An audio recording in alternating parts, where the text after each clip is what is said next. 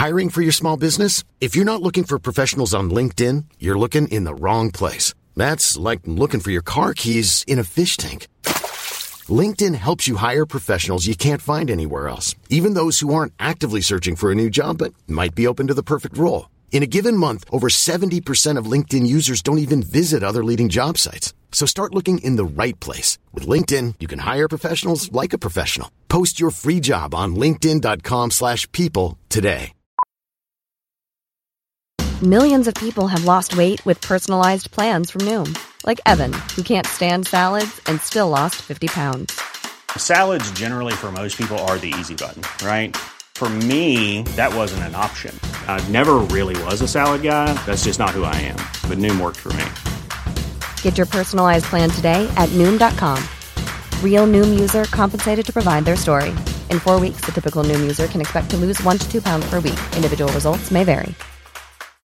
Millions of people have lost weight with personalized plans from Noom. Like Evan, who can't stand salads and still lost 50 pounds.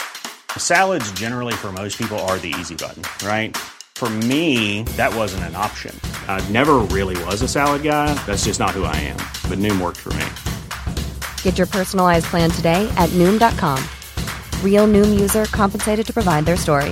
In four weeks, the typical Noom user can expect to lose one to two pounds per week. Individual results may vary.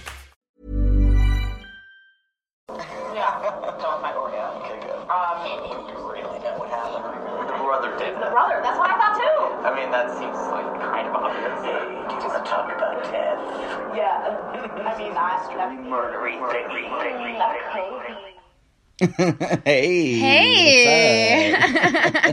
what's up? How you doing? Happy Wednesday. Yeah. happy There are Wednesday. exactly seven days until the best day of the year, which is Halloween. right. Halloween, Halloween.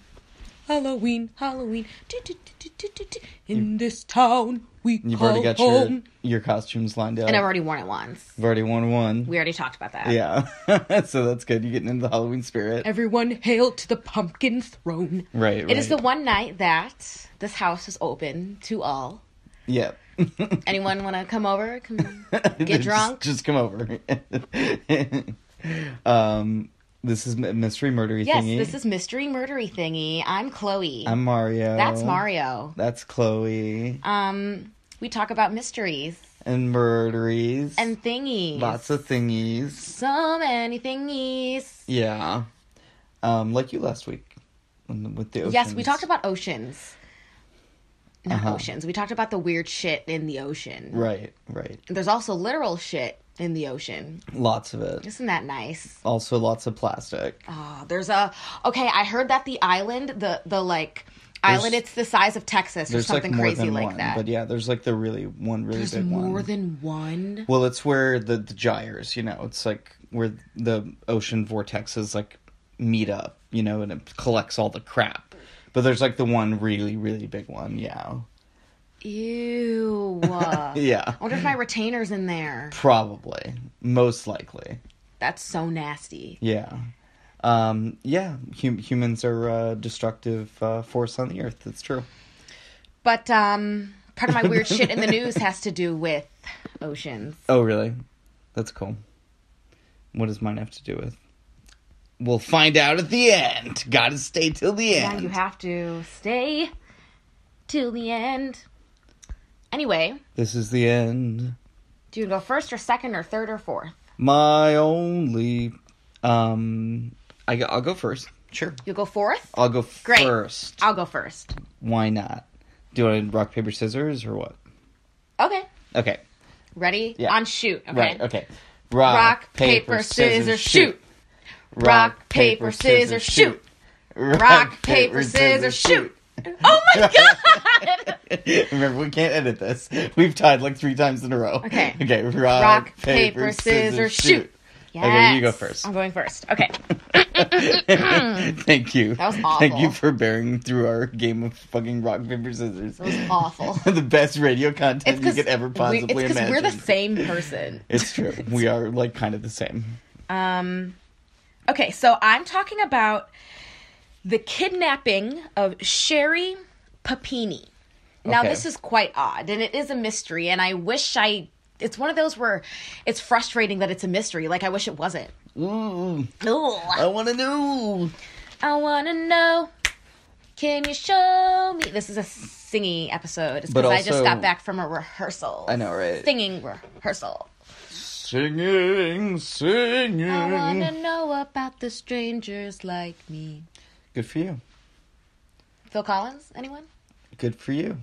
Ba-dum, ba-dum, ba-dum, ba-dum, bum, bum, ch, ch. I can feel it come. Okay, we're moving on. Mario's. um, I don't know how to describe his dancing.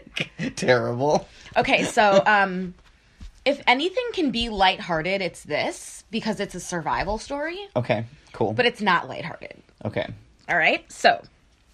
Oh, it didn't happen. It happened in 2016, so very recently. November 2nd, 2016, Redding, California. So, Sherri Papini, um, 34, was jogging. She normally does. And she was allegedly abducted. She wasn't seen again.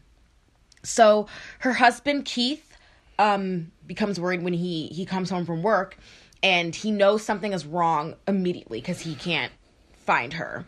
Um, so what he does is he tracks her phone, like the Find My iPhone. He finds it. He finds the phone and he finds earbuds on the trail at the intersection of Sunset Drive and Old Oregon Trail. And it's about a mile from their home.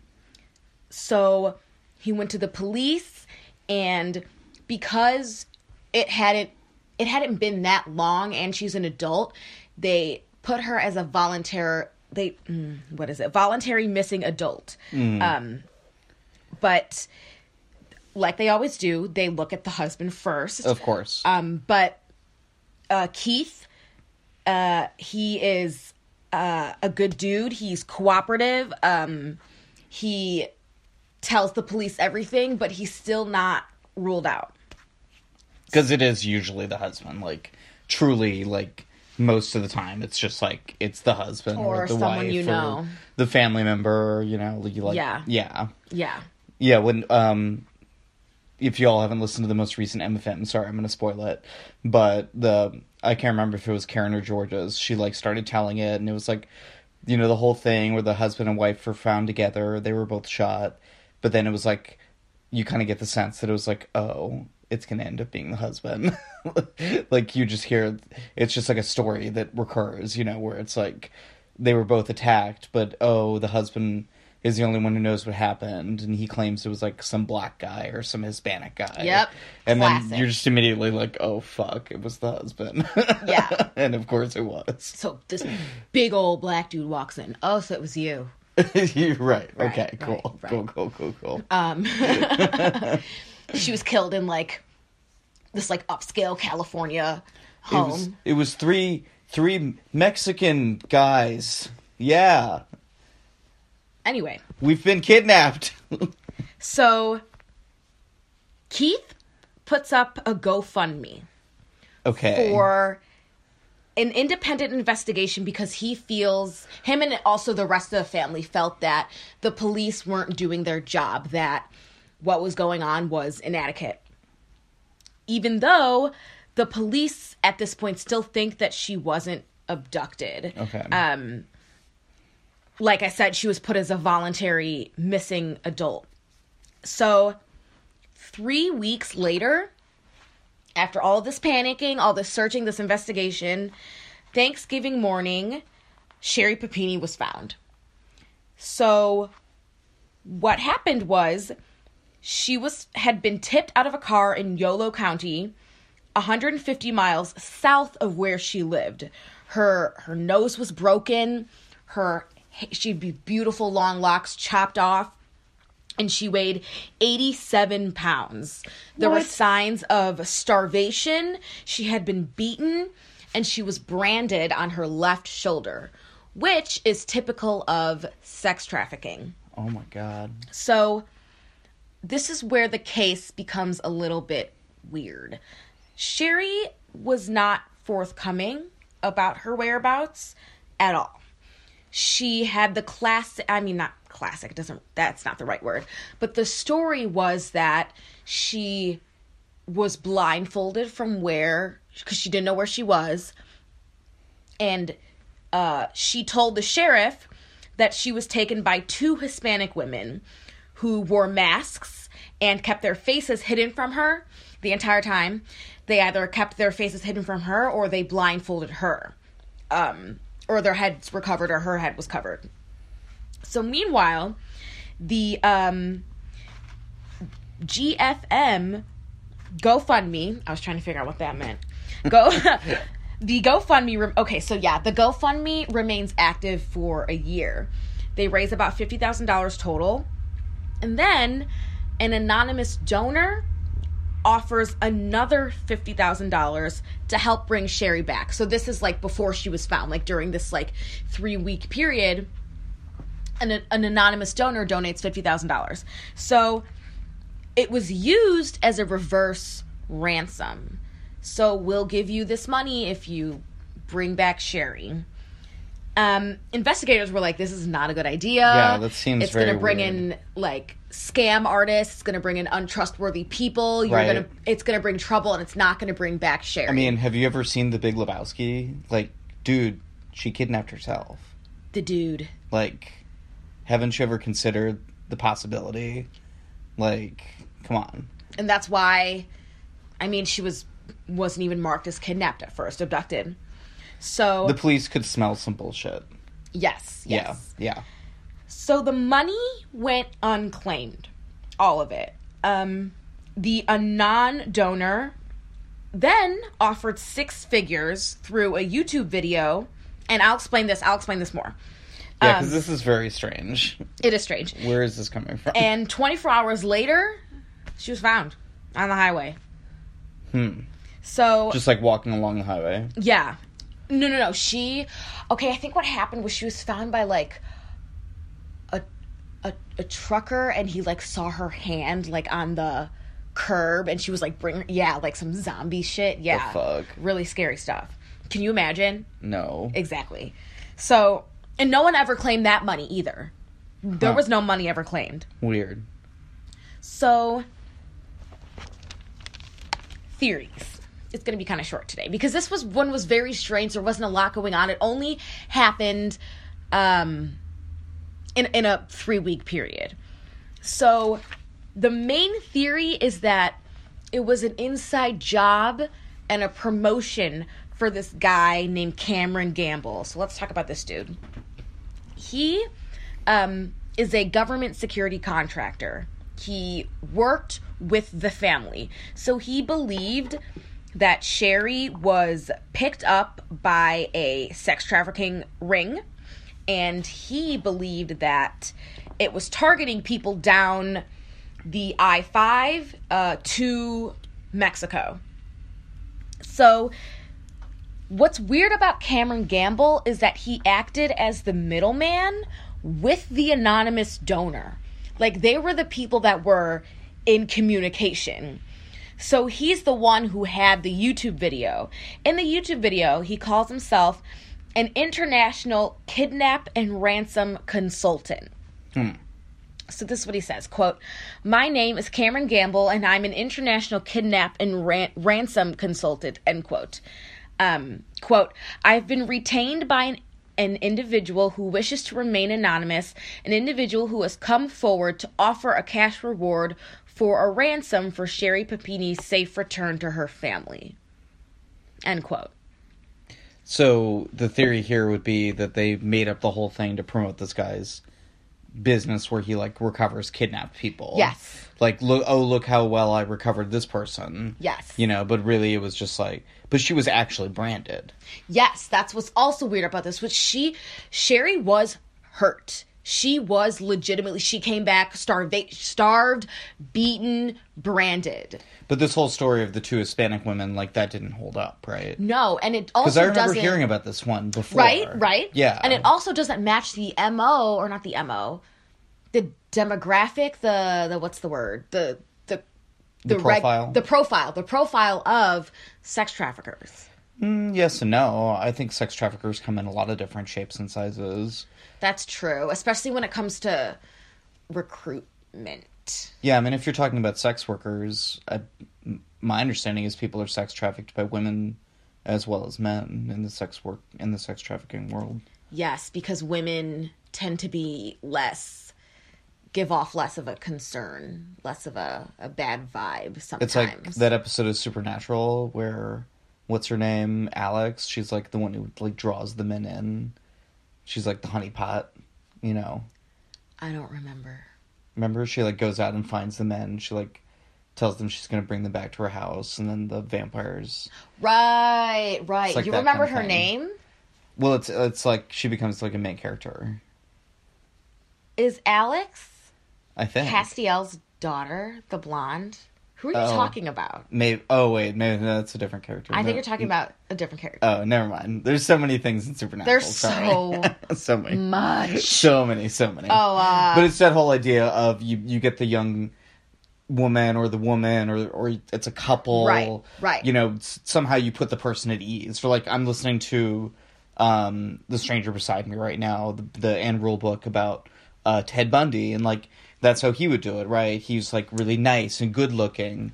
And he would wear a cast on his arm, or he would dress as a policeman, and it's like this common thing that, like, yeah. And by the way, if somebody tells you they're a policeman and you ask them for their ID and they don't show it to you, or they you ask them what their name is or their badge number, and they don't tell you, Boom, red flag. get a real policeman. like, do not believe them. Do not go in their car, especially if they don't have a fucking police car. like that's what it was with him. He was like trying Oh, to yeah, get this girl to go with him, whatever. but he just had a bug. He didn't even have a real police car. So she was eventually the girl. Well, at least in the one instance, was like no and like ran away yeah. which is so weird with him. Not to get on up on a whole tangent about No, Ted no, no. Bundy, but that he, if women would like give him any resistance, he would just walk away. You know, like when he, he Well, like he went, didn't went to the beach that day and like Yeah. abducted those two girls. There were like a bunch of he stopped like a dozen different young women, and like ten of them said no, and two of them said yes. Oh my god. Yeah, which I know is so sad. But the 10 who said no, he was just like, oh, okay. And then walked away and like tried to find someone else. It's like so fucking creepy, uh, the whole thing. But it's a really good book. It's been really good so Yeah. far. And they talk about his eyes, right? How he Mm-hmm. had these crazy eyes. Exactly. Yeah, women would be like, "Oh, this guy's like he's fine. He's like this youngish, you know, attractive white guy, right? Well dressed, well spoken." But then they would see his eyes and be like, "Oh, wait, fuck. There's something wrong with this person. Yeah. I need to get the fuck away from him." Yeah. Oh, that's so bizarre. I know, right? Um, okay, so are there other theories besides the Well, trumping up this guy's business? There's more to this. Remember, Oh, you okay. were okay. Mario was with me when I was researching this. okay, And remember I was like super frustrated, and I was like, I don't, I don't know what to think of this. I don't know what to think of this person. Mm-hmm. right. So You were talking about the guy, like that. yeah, of yeah, this Cameron Gamble dude. right. So there's a, a little bit. Seems like he might more. be kind of a, a huckster, a shyster. Yeah, yeah. So his actual record of being a like a ransom, an international kidnap and ransom consultant, quote up, whatever. Right. So it's a very It's- made up sounding title. It's vague. There's oh, not yeah, a lot to go on. Right. So he wasn't like in the Mossad or something, right? no, no.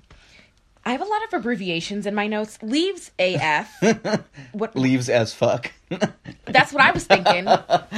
Leaves AF in 2005 founded okay, yes. So he founded a project called Taken, which this is very weird.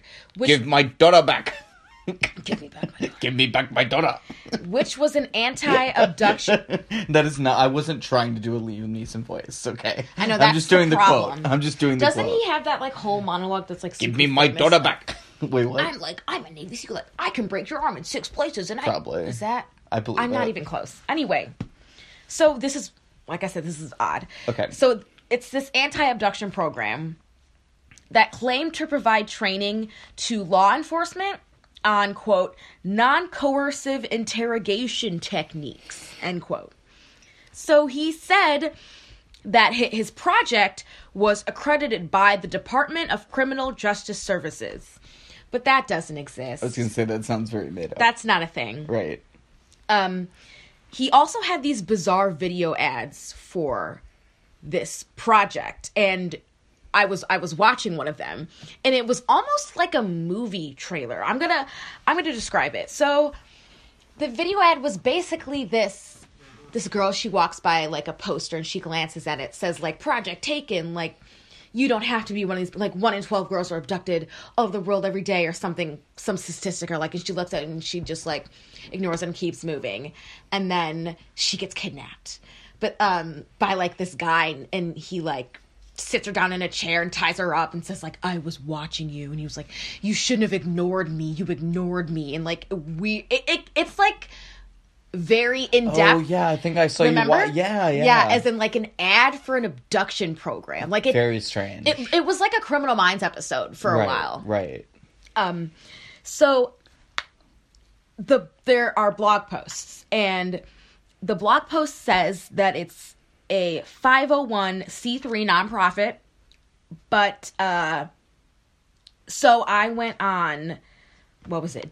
Daily Mail Daily Beast. I wanted the Daily Beast. So, Daily Beast is not the best source, but I did click off of their other sources, I'd and say it was it's it's like a middle grade source. Yeah, it was more like the links that they had about the stuff they were saying was better than the actual article itself. But the article had like a lot more information. That's where I mainly got the stuff about Cameron Gamble. Um, so the the reporters there. They couldn't locate um anything under that name. They couldn't find his his project. They're like if this isn't a thing. So what's the question here? Is he is he pulling this for fame? Was it was it all fake? Is sherry in on it? Or did he or did he like see something and irresponsibly jump into something that was real? Um, which is what I think. So it seems that he always thinks that he has a better grip on things than the law enforcement does and that was kind of a motif throughout this investigation was that the law enforcement was not they were not happy with this guy mm-hmm. they were like you're handling things wrong you're going out of your way to do something that's potentially dangerous that you don't even know if it's going to work Right. Well, the police always say, typically, right, don't pay ransoms. So to proactively, Really? with, yeah, ty- that's what ty- typically they they say. I, I think. I think that's typically the pro. I'm not obviously a law enforcement professional or anything like that, but I think the thinking is that a what's the guarantee you're actually going to get this person back, right? right right You know, Like you could um, give away fifty thousand dollars and they won't come back. Like, right exactly know. you know and and be like it i think it's just the idea that you don't work on their terms right Mm-hmm. you know like the whole reason why the united states doesn't you know um pay ransoms you know it's like when you you start doing that you're like encouraging people to do it i guess they, Mm-hmm. they don't want to like feed into that cycle of like making the crime pay essentially right Mm-hmm. Yeah. so from from the law enforcement perspective, I think they just can't like get involved with it. So uh, Cameron Gamble filed for bankruptcy in 2012. Um, so Project Taken ended up costing more money than it got. So this is from the Daily Beast article. Quote. He promised to bring an added supernatural approach when training, quote, those who dare to pierce the darkness with the light of the gospel, end quote. Elsewhere, Gamble is described as, quote, training Christian missionary groups on how to stay safe while traveling in some of the most primitive and heavily persecuted regions in the world, end quote. So here's another weird aspect of this his project, his whole little organization was backed by a local church. Hmm. What was their angle on this? Were they trying to get money out of it too, or I I don't know. I don't know. So like I said the money was never claimed. But this Gamble- anonymous donor? Yes. Who even knows if they ever even had any money? Right, right. Ooh, Happy eleven o'clock. it's 11 o'clock, everybody. Eleven o'clock and all's well. Time to take your crazy pills. All right. So the money was never claimed, but Gamble believes that his tactics helped like the ransoming and stuff helped her come back because she did come back. She was dumped off 24 hours later, but still nobody like was like, okay, where's the money? And we still don't know We still don't know. if she was actually kidnapped. yeah, if if sex trafficking was actually going on, like what what actually happened with her, like Yeah. no one knows, right? yeah, She never was willing to say like the real story. yeah. And so currently, um, Sherri Papini and her family are in hiding. They moved to a different place, or mm, did they move, or did they stay in the? I think they stayed in the same area, but they don't go out. They don't do much. If they see like if Sherri's seen like I there's a whole subreddit dedicated to this case. Really? And there was a post that was like, "Look who we saw today at the restaurant." And it was her. And it was like a big deal that they went out. Mm-hmm. Yeah. So they're kind of keeping it on the DL, hiding. But there were no charges for anyone ever, right? No. For anything. no. Because like they said, they weren't. They didn't like actually try to like defraud anybody, right? It wasn't like Right, right. there was no like, yeah, Right. So I think the most suspicious thing is this Cameron Gamble dude, but it Yeah. also there's pieces to Maybe it that they were- still don't add up. Like what? I know. Mm. I mean, just the whole thing. Right? Yeah, Like, because her, she her injuries were real. Like she was. I believe that she was kidnapped. Yeah. And if she wasn't kidnapped, what did the husband do it? Did Well, that's what I was thinking too. don't you think she'd say something? I don't know. Well, know. I guess you don't know, right? In that situation with all that gaslighting and manipulation, you never know what she. Yeah, I don't know. I don't think it's the husband. I don't know. It just seems very strange to me that they wouldn't have claimed any of the money from the GoFundMe page. Like if the if the idea was to get like bilk money out of people for for this thing, then why didn't they like actually get the money? Yeah. You know, I don't know. It's a very, very weird case. And It it's is very strange. just there. Yeah. That's it. Cool. And did, Um, did you already say your sources? Or? No, my sources were the Daily Beast, Ranker, Wikipedia, and The Guardian. Cool. Key. Okay, I'm excited. I'm excited. okay. So, yours is murdery. Mine Yes. is mystery. Yours is murdery. Yes, uh, mine is definitely murdery. Uh, I am doing a Murder. a, cl- a classic uh, unsolved murder, uh, triple murder from down under uh, Australia. in Australia. Australia. Shout out to all our Australian listeners. Um, uh, Shrimp on the Bobby. right, shrimp on the Barbie to to y'all, mate. Uh, so uh, I'm gonna do the Gatton murders. Uh, it's a really, really classic uh, Australian murder mystery that like people are still talking about nowadays, like oh, well over a hundred years later.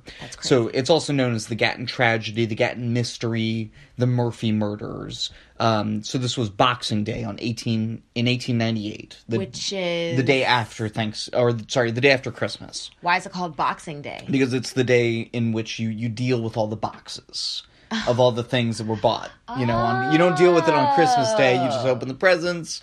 You have fun. The day Oh, um, after, you box things up. That's Pro Boxing tip, Day. everybody, uh, wrap your presents in newspaper. right. Don't spend a lot of money on wrap because you're just gonna fucking rip it up.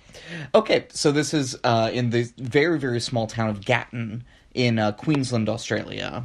Um, and this is a town of about 500 at the time. Oh, okay. so it's a re- pr- really small town, small. but it was like a main like stopping point between Queensland, which is um, I think like the um, what's the name of this the of the region, but I think it's also like the name of the capital of the region. Okay. And this place called Darling Downs, which I guess is a place where like by the coast where people go on vacation and stuff. I think I may be getting all this wrong. I'm not sure. Anyway, uh, the important part is that it's like a small town, but there are people like moving through it all the time, right? Right, right. So um, Michael Murphy, 29, was home for the holidays, um, visiting with two of his younger sisters, Nora, 27, and Ellen, 18. They had fun on you know Christmas. Uh, this was um, the the day after, and they were going to go to this dance at, at the local hall, right? So they left at about 8 p.m. to go to this dance um, in a small cart called a sulky that they had borrowed from their brother-in-law William McNeil that had a, a wobbling wheel, uh, which will become important in a little while. When they got to the hall, it was about 9 p.m., and they found out that the dance had been canceled because apparently there just weren't enough women who came. Oh, it was uh, it was a bit of a sausage fest, and they were everybody was like, "Eh, this ain't so cool." so they said, "Like, go home. It's it's fine. We won't do it." So anyway, they get there, they leave. Um, they don't show back up at the house. okay. Now, these things typically go all night, you know, big ragers, you know, around Christmas. Um, so, you know, the mom wasn't too worried until, you know, it was like seven, noon the next day, like, okay, where are they? Yeah. You know, um, so the mom sends William McNeil out, the, the brother in law, to, you know, find out what happened to them. And he noticed the sulkies, quote, distinctive tracks turning off the road through a slip rail. So essentially, he was walking along the road to the the town, right? Because they lived a few miles outside of town, outside of Gatton, and uh, on this farm, and he saw the distinctive tracks, right? Like I said, the wobbling wheel, so he could tell that it was like Oh, their so particular their- cart, okay. and that the cart was turn had turned off at one point onto this little access road, right? This like little trail running into the into the woods ominously running into the woods, right, as we'll see. So he follows the tracks about three quarters of a mile down and comes upon the scene of a horrible crime. Michael and Ellen's bodies were lying back to back near each other, right, laying down. Um, Nora was spread out on a blood soaked rug about 28 feet away, and they were all had On their a rug? on a rug, and they all had their feet uh, pointing west. So it looked like they had all kind of been posed. Were they in the woods? Yeah, they were in the woods. I think I've heard of this. Yeah, it's it's like a pretty famous one. Um, the sulky was forming the third wall of a triangle facing south, about 18 feet from Michael and 36 feet from Nora. So if you can imagine, Michael and um, Ellen are like here, right, facing like this way, and then um, Nora's over here, and then the sulky's over here. So it's kind of like a triangle. And um, the horse had also been shot in the head and was like laying there by the you know still attached to the cart. So uh sort of weird william mcneil first ran to the local pub and like told everyone there what had happened and he apparently he was like really distraught like obviously uh, or seemed to be and then and then he ran to the local authorities um and the the police were brought in eventually from Brisbane, which is a town you know like pretty close, like within the hundred miles or something. But no investigators actually came onto the scene for two full days later, and we'll we'll see that the investigation was like pretty badly bungled, Do we like know from top to bottom. Yeah, I'll I'll, I'll get Okay. we'll we'll we'll get into it. It was it all kind of came out in this um, commission report that we'll we'll hear about. So when eventually the bodies were you know dealt with, there was an autopsy done by uh, this guy named Dr. von Lossberg from the government medical office at uh, Ipswich, um, which is another larger town you know near there. And what Dr. von Lossberg found was that Michael had been shot and struck with a blunt instrument on the right side of the head. That Ellen's skull had been fractured by two blows to the left side of the head, um, and that Michael and Ellen had been sitting upright back to back when they had actually been killed, and then their bodies were like laid out on, you know, laying down on their backs, and that Nora had been struck on the left side of her head, shattering her skull so badly that it actually exposed part of her brain tissue as well. So her uh, the left side of her head had just been completely like crushed in. Um, so really, really brutal. So then they were like posed? And then they were kind of posed. Yeah, uh, Nora had also been strangled with a harness strap that um, was never actually recovered, I believe. And then both women were also probably sexually assaulted, um, like with, with objects, not not like Um, you know, yeah, as so just really really terrible, you know, brutal brutal killings. Um, this first autopsy that was done though was pretty clearly um, not up to snuff. Right, there were were definite questions about the sort of validity and legitimacy of this initial um, examination. So the bodies were actually exhumed later on. I don't remember how long it was, but there was some, you know, fairly substantial degradation of the bodies that happened before the second um, examination. And the second examination definitely confirmed that the initial examination was only kind of cursory, that it was definitely not It a wasn't real looked into well. No. The second autopsy actually found another bullet wound in Michael's head, Oh. which had been obscured by the blow to the same spot. And they also found a bullet in the skull that was not recovered in the first autopsy. So yeah, They didn't look very hard. Dr. von Lossberg did not do a very good job. No, in the in the first autopsy, he had literally missed the bullet. Um, and there was kind of a big, you know, blame game among the authorities as to who was at fault for this pot botched post mortem, right? Like, oh, they didn't tell me this or whatever misunderstandings. It just it didn't it didn't happen, right? And this is again also indicative of how the police investigation went. It it got off to an equally bad start. Um, so, like I was talking about earlier, William McNeil first contacted Sergeant Arrell, um, the local authority, at 9:15 a.m. on December 27th. So was William McNeil the guy who found them? Yeah, he's Okay. the brother-in-law, the one who found them. Okay. And they went to the scene of the crime um, and stayed there for about 30 minutes. But Sergeant Arrell didn't take any notes. He didn't clear the crime scene. Hmm. Um, he didn't interview anyone. So people are just trampling all around. So They- they're just there. There's just bodies, and people are just like, yeah, people are just like looking around. What the? no attempt to cordon off the crime scene or anything. when did this happen again? 1898. 18 1898, Wow, yeah. wow, wow. No, they sh- they should have known better for sure. Yeah. Uh, this was not standard procedure, like even in a small town in Australia in the turn of the 20th century. Like this was really bad. Um, Sergeant Arrell also, and this guy just sounds like a fucking idiot. Honestly, like, I'm sorry, but this this Sergeant Arrell guy just he sounds like a fucking moron. Um, because he also mistakenly thought that you couldn't that the police couldn't send urgent telegrams. Like he literally thought that it was against the rules for him to send a telegram marked as urgent. Like he What's was the logic there? I don't know.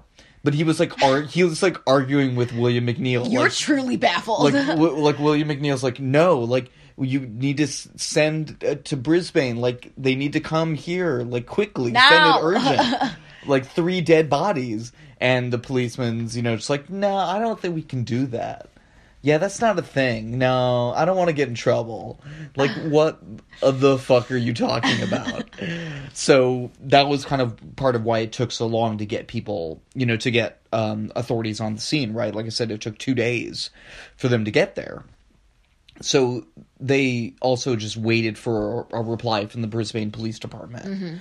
You know, Sar- like I said, Sergeant Arrell didn't start doing any of the investigation himself. He was just like, okay, sent the telegram, Let's wait. cool. Let's see. You know, it's hey, I'm still on vacation. You know, um, because actually, the reply that they did get, which they got pretty quickly, actually, wasn't opened until the next day, December 28th, because it was a holiday. They're like, okay, we'll just wait, because of course you know that um, you know, the longer you wait in a murder investigation, the easier things get, right? Oh, of course. right. Um, so, yeah, this was kind of how it went. Uh, over the next five months, um, the investigation continued.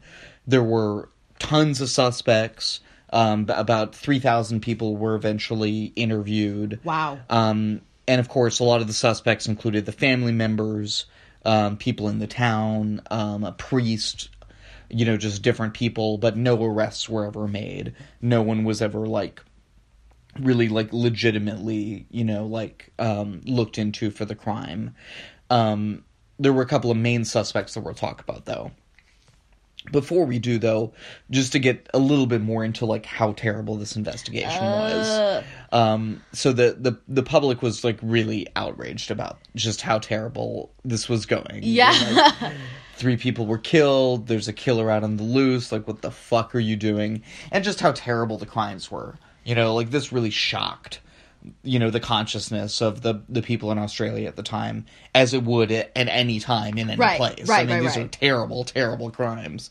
But especially as you can imagine in a town of 500 Right. you know, like people are, are like really fucking freaked out.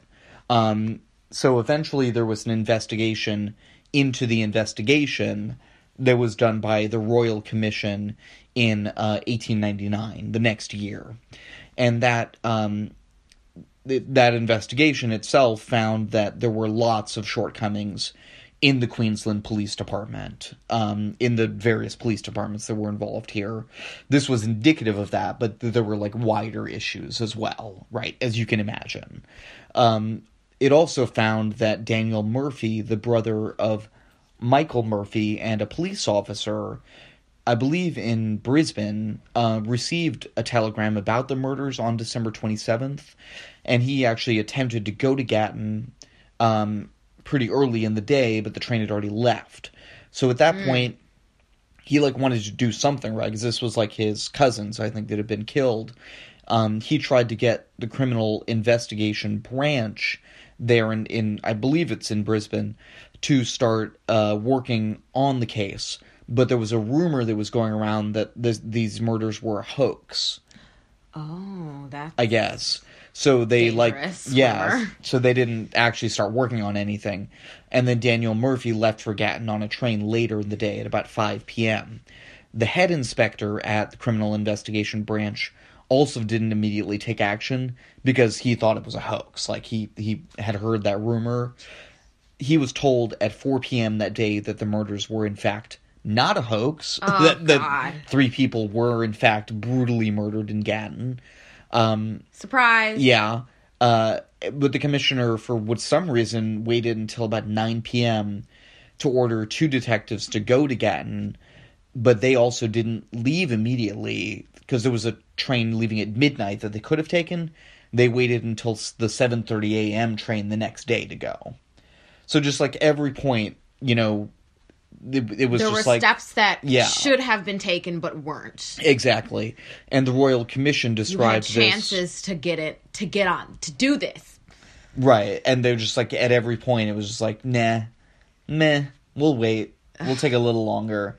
And again, as we know, the 24 hours after a murder occurs are the 48. most crucial time. Well, uh, the 24. 24 to 48 Yeah. hours.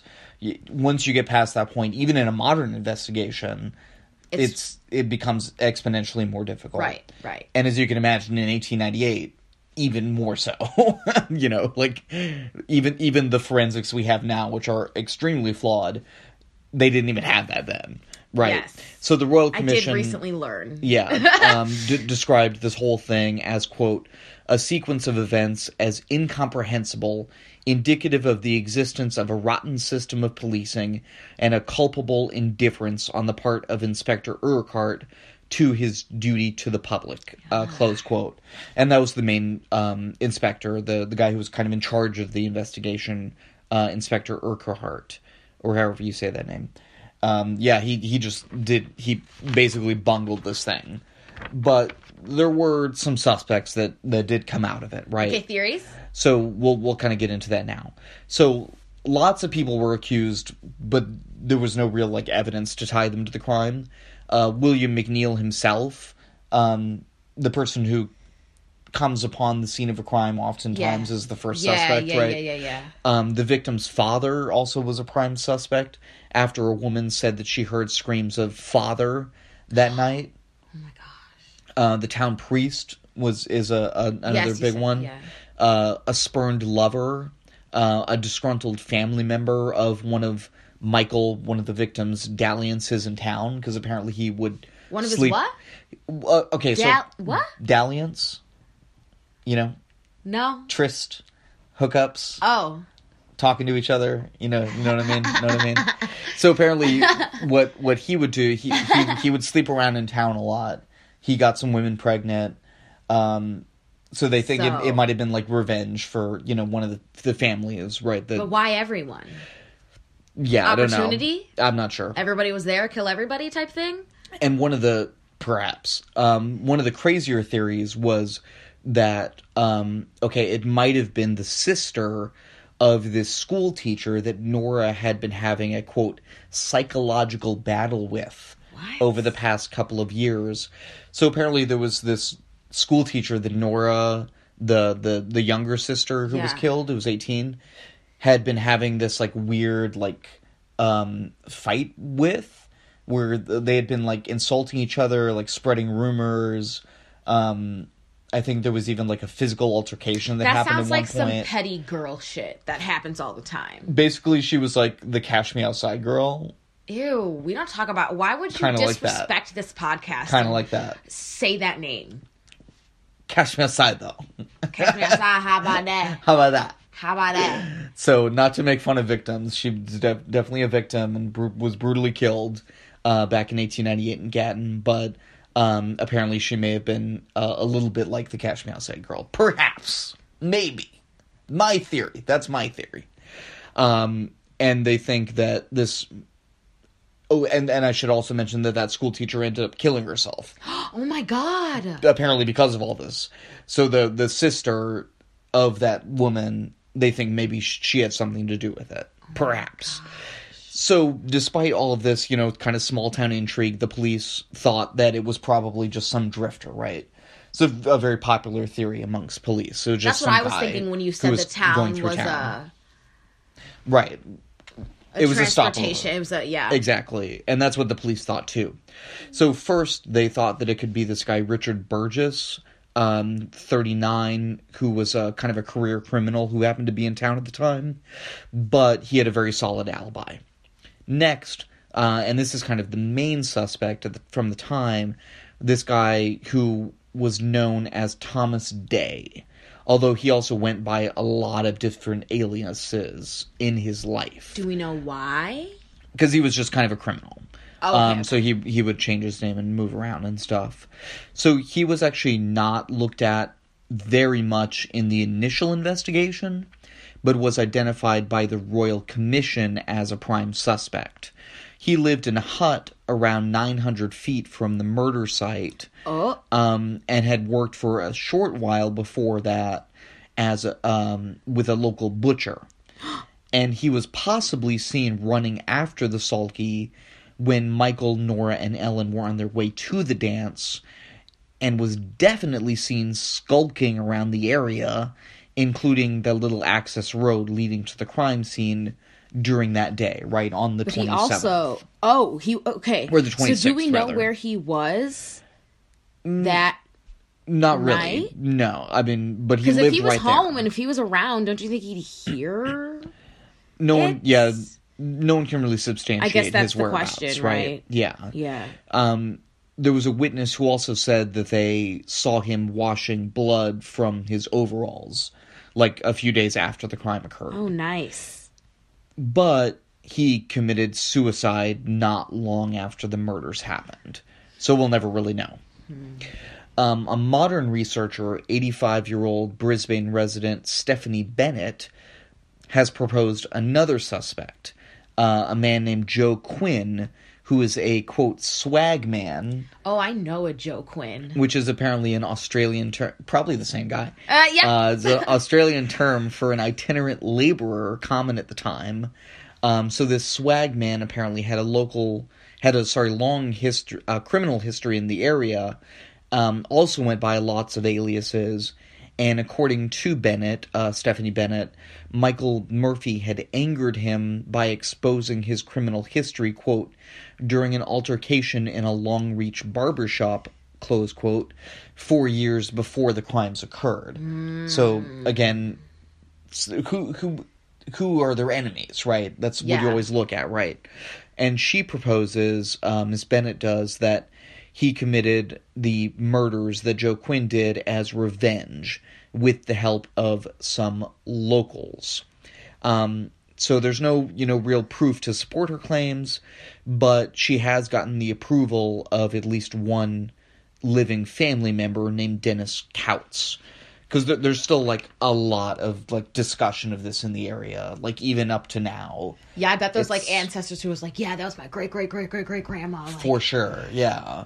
Um, whoa. and and it's still like a big topic of discussion like in the area like down to this day so yeah that's uh the gatton murders um we'll never know for sure obviously yeah, that's a frustrating one. yeah th- there's another big research in, researcher into it who thinks that it was probably um the local priest who did it so there's just like a lot of different theories. The priest one surprised me. Did you get any more information about why? No, there wasn't too much more information, or I, there wasn't even a name of who it was, Yeah. but it was just another one. Um, who knows why for sure?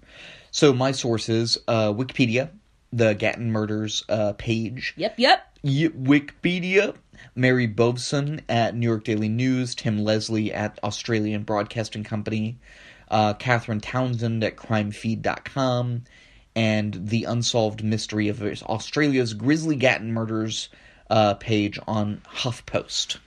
And then th- there were some other ones too, but I forgot to write them down. Um, yeah, th- there was a good a uh, good um, Yeah, did you watch any docs? Oh no, I think that was the crimefeed.com one. Um anyway, th- th- there was another kind of like discussion that I listened to about it. No, I didn't listen I didn't watch any documentaries. But I do have some weird, shit in the news. Weird shit in the news. Weird. Weird shit. Weird shit in the news. Weird Okay. So the news. Mine is from Reuters. Um, it's a Reuters sc- story titled "Scary, Scary Lodgers." Frenchman shares Scaly. scaly, scary lodgers. Thank you. Frenchman shares home with four hundred reptiles. What? Yeah. So this guy, um, Philip Gillet, sixty-seven years old. He's a reptile enthusiast. And for over two decades, he has amassed a collection of more than 400 um, different animals that you know people would not typically want to live with, right? Where's this guy from? Um, France, Uh, He's Philippe. right? Philippe. Fi- right, Philippe Gillet, sure, Gillet. sure, sure. Um, Baguette. yes, exactly. so he he has uh, you know lizards, tarantulas, rattlesnakes. He's got two alligators named Allie and Gator, of course, who were rescued from a leather farm. Oh. and one of them is seven feet long, and it sleeps in his bed. Not kidding. I love this guy. I know, love right? this man. Philippe, Philippe seems cool. Um, and he says, you know, the locals are totally cool with it. They they regularly all right. pop in for coffee. Um, and you know, he says he keep you know keeps them you know the the animals safely away from them uh, when they do come. But he does say that the local fire department is a little bit more cautious. They actually have a standing order not to go into his house, even in the case of an emergency. So I guess that's part of the deal. you can get you can have all of your you know exotic dangerous animals, but uh, if there's a fire, oh fuck you, we're not going in there. I, I, I kind of want like a gecko or a salamander. I think they're cute. a snake would be a cool pet, actually. Oh, I love snakes. My cousin Ricky had a snake, had a pet, uh, pet snake for a while. He probably still does.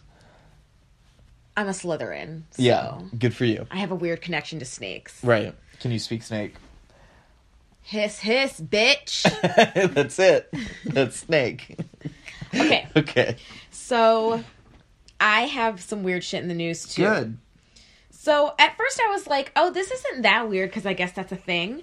But the title is Superintendent Apologizes After Students Were Served Chili with Kangaroo Meat. Oh, I heard about this. So apparently, okay, so kangaroo meat, I was like really weirded out by it, but it's like a thing, like that's not n- uncommon. Like the comments I was reading were like, oh, like kangaroo meat's actually delicious. Right. But yeah, if you're one of our Australian listeners and you've had Yeah. kangaroo meat, email us and tell us how it is. Yes. So Mystery this, murder thing at gmail.com. This was in Nebraska. Right. like, Right. like this what? wasn't this wasn't in Melbourne, it was in Nebraska. Um, so Mike Williams, superintendent, uh, said, "We will no way be we we will no way be serving food of this nature again." Period. Uh, He says the head cook added kangaroo because it was a quote very lean meat. I just Yep. I Probably just stick to the basics. yeah. I just bet I just bet parents were like, "You ate what today?" um. So my second one is Oh. about it's because I it's about oceans. Uh huh. It's called. It's about the. uh This one is also kind of trending. Let me see if I can find it. The headless chicken monster. That's what they are are are, uh, are calling it. It has an actual name. like it was like a sea cucumber. Or Yeah, something. that's like a scientific. No, no, no. I couldn't find one. It, I, I can't remember, but it does. It's this weird animal that they captured the second video ever of um, Yes. in the ocean. Yes. And, uh, And it I looks don't very, think very it strange. looks like a chicken. It's like bright pink, I don't think it looks like a chicken either. and it looks like a little blob thing. It's kind of cute. Yeah. I can't find the article anyway. I had one other one. Found it. Okay. Go. um headless chicken monster uh of the deep caught on camera in the southern ocean so yeah so it was first filmed last year in the gulf of mexico and then they just recently found it so it swims unlike most sea cucumbers uh, and it says the availability of cheap smartphone like cameras is helping scientists uncover Antarctic marine life, which I don't know, that's pretty cool. I think so. Ooh, ooh, look at it move. Ooh, Yeah, look look up the video of it. It's it. it's pretty weird. Pretty strange. Um so I, I had one just real quick. Uh, it's a story by Sean Keane at CNET. Uh, NYPD pulls thousands of body cameras from streets after cops explodes. Yeah, I heard about that. Yeah. What kind of problems is that going to cause? So apparently, this officer's body camera started um, started uh, smoking, and and then he was like, "Oh fuck!" and like took it off and threw it down, and then it exploded. So they pulled all of them? Yeah, they pulled twenty nine hundred and ninety of these types out of sixteen precincts in New York, out of the fifteen thousand five hundred body cameras that are deployed across all of the NYPD. So this was about a third of the total body cameras Wow. that were in use. Now, of course, we know body cameras, they're not always on, they're not always used properly. Sometimes, even as in the case of the officer who killed Quan McDonald, they will refute the evidence from them, even when it's clear. So, obviously, body cameras are not a panacea, right? But they at least shouldn't explode. One would hope. um, Yeah, that's scary. yeah, so apparently, apparently these are going to be, re- you know, they're going to get like replacements for them, I guess. So, yeah, um, so yeah, I think that's, uh, I think we're That's the pod. that's the pod. Thank you for listening. Team Mystery. yay, team mystery. I said that every time we say Team Mystery, we have to high five. And every time we high five, we have to say team mystery. Team mystery. Um, okay, I think that's enough. but thanks for listening, you guys. Yes, for real. Follow us on Instagram. Yeah. Post a picture of the little sea cucumber. do it. Um, and yeah, it's um, you know, we're just we're just like trying to keep keep making good good stuff for y'all and uh Tell all your friends. tell your friends and Happy um, Halloween. Of course, happy Halloween. And we'll be uh, putting out yeah. an episode on Halloween. Oh, that's right. It's got to. we should dress up, Should we? even though no one can see us. Should we make it Halloween themed? Yes. Halloween mysteries. Halloween mysteries. We'll Halloween. find something. Oh, go see the new Halloween movie. It was really good. I thought. I thought it was good. Um, Halloween, the original is like my favorite. Uh, my favorite, you know, Halloween movie, horror movie. Um, so yeah, that's. Uh, guess that's probably that's probably about it. That's Uh, I think that's uh, pretty, uh, pretty good. pretty good. pretty good. Good. Pretty good. Okay. Bye. Okay, bye.